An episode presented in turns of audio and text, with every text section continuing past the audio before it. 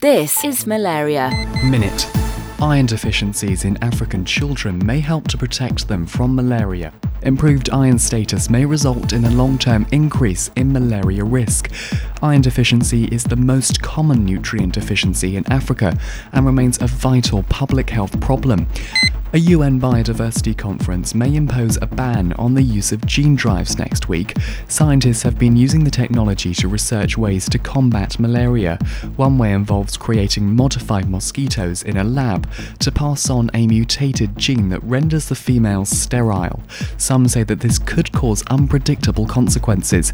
North and South Korea will establish a joint response system for fighting malaria and TB. The program will see the two nations exchanging information on contagious diseases through a liaison office in Kaesong. You're up to date on Friday, the 16th of November. Malaria. Minute.